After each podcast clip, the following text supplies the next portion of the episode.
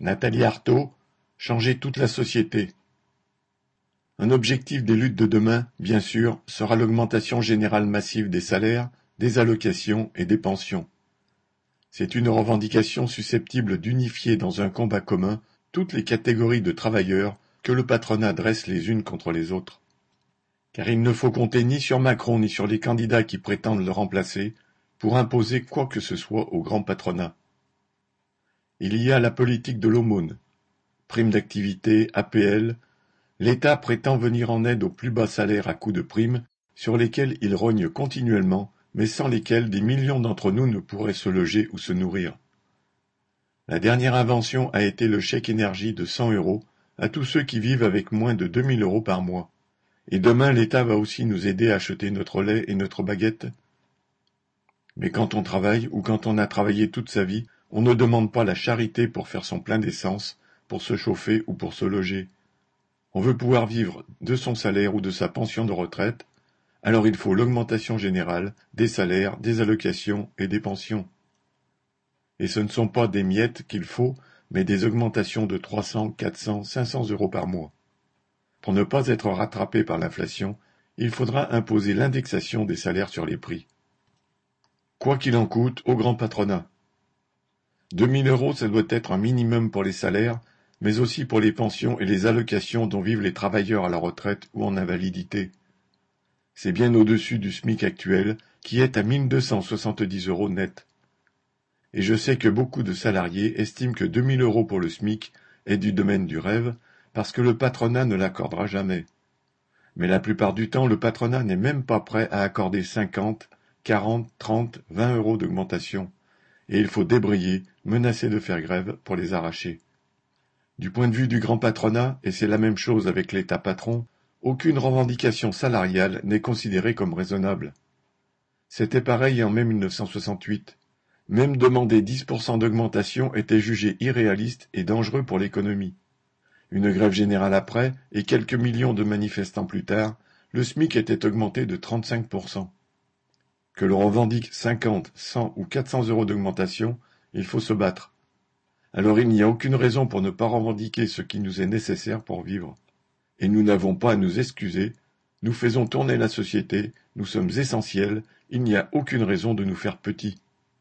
Si nous raisonnons en fonction de ce que le patronat est prêt à nous laisser pour vivre, nous resterons les éternels sacrifiés. Il faut raisonner à l'inverse. Nous devons être fiers de nos revendications, parce que nous devons être fiers de ce que nous sommes. La société doit d'abord répondre à nos besoins de travailleurs, parce qu'elle ne tient que par nous. Alors battons-nous pour arracher ce qu'il faut, quoi qu'il en coûte, au grand patronat. Et s'il faut changer toute la société pour l'imposer, eh bien nous la changerons. Le camp des travailleurs doit contrôler les entreprises.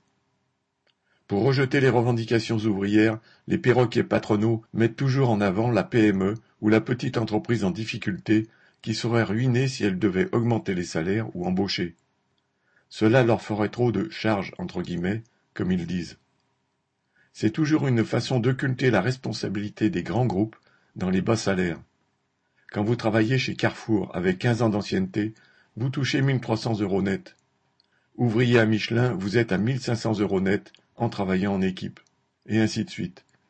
Et combien d'entreprises de gardiennage, de nettoyage et de sous-traitance diverses qui travaillent pour les gros payent leurs salariés à coups de lance-pierre. Les petites entreprises sont l'alibi pour nous faire taire.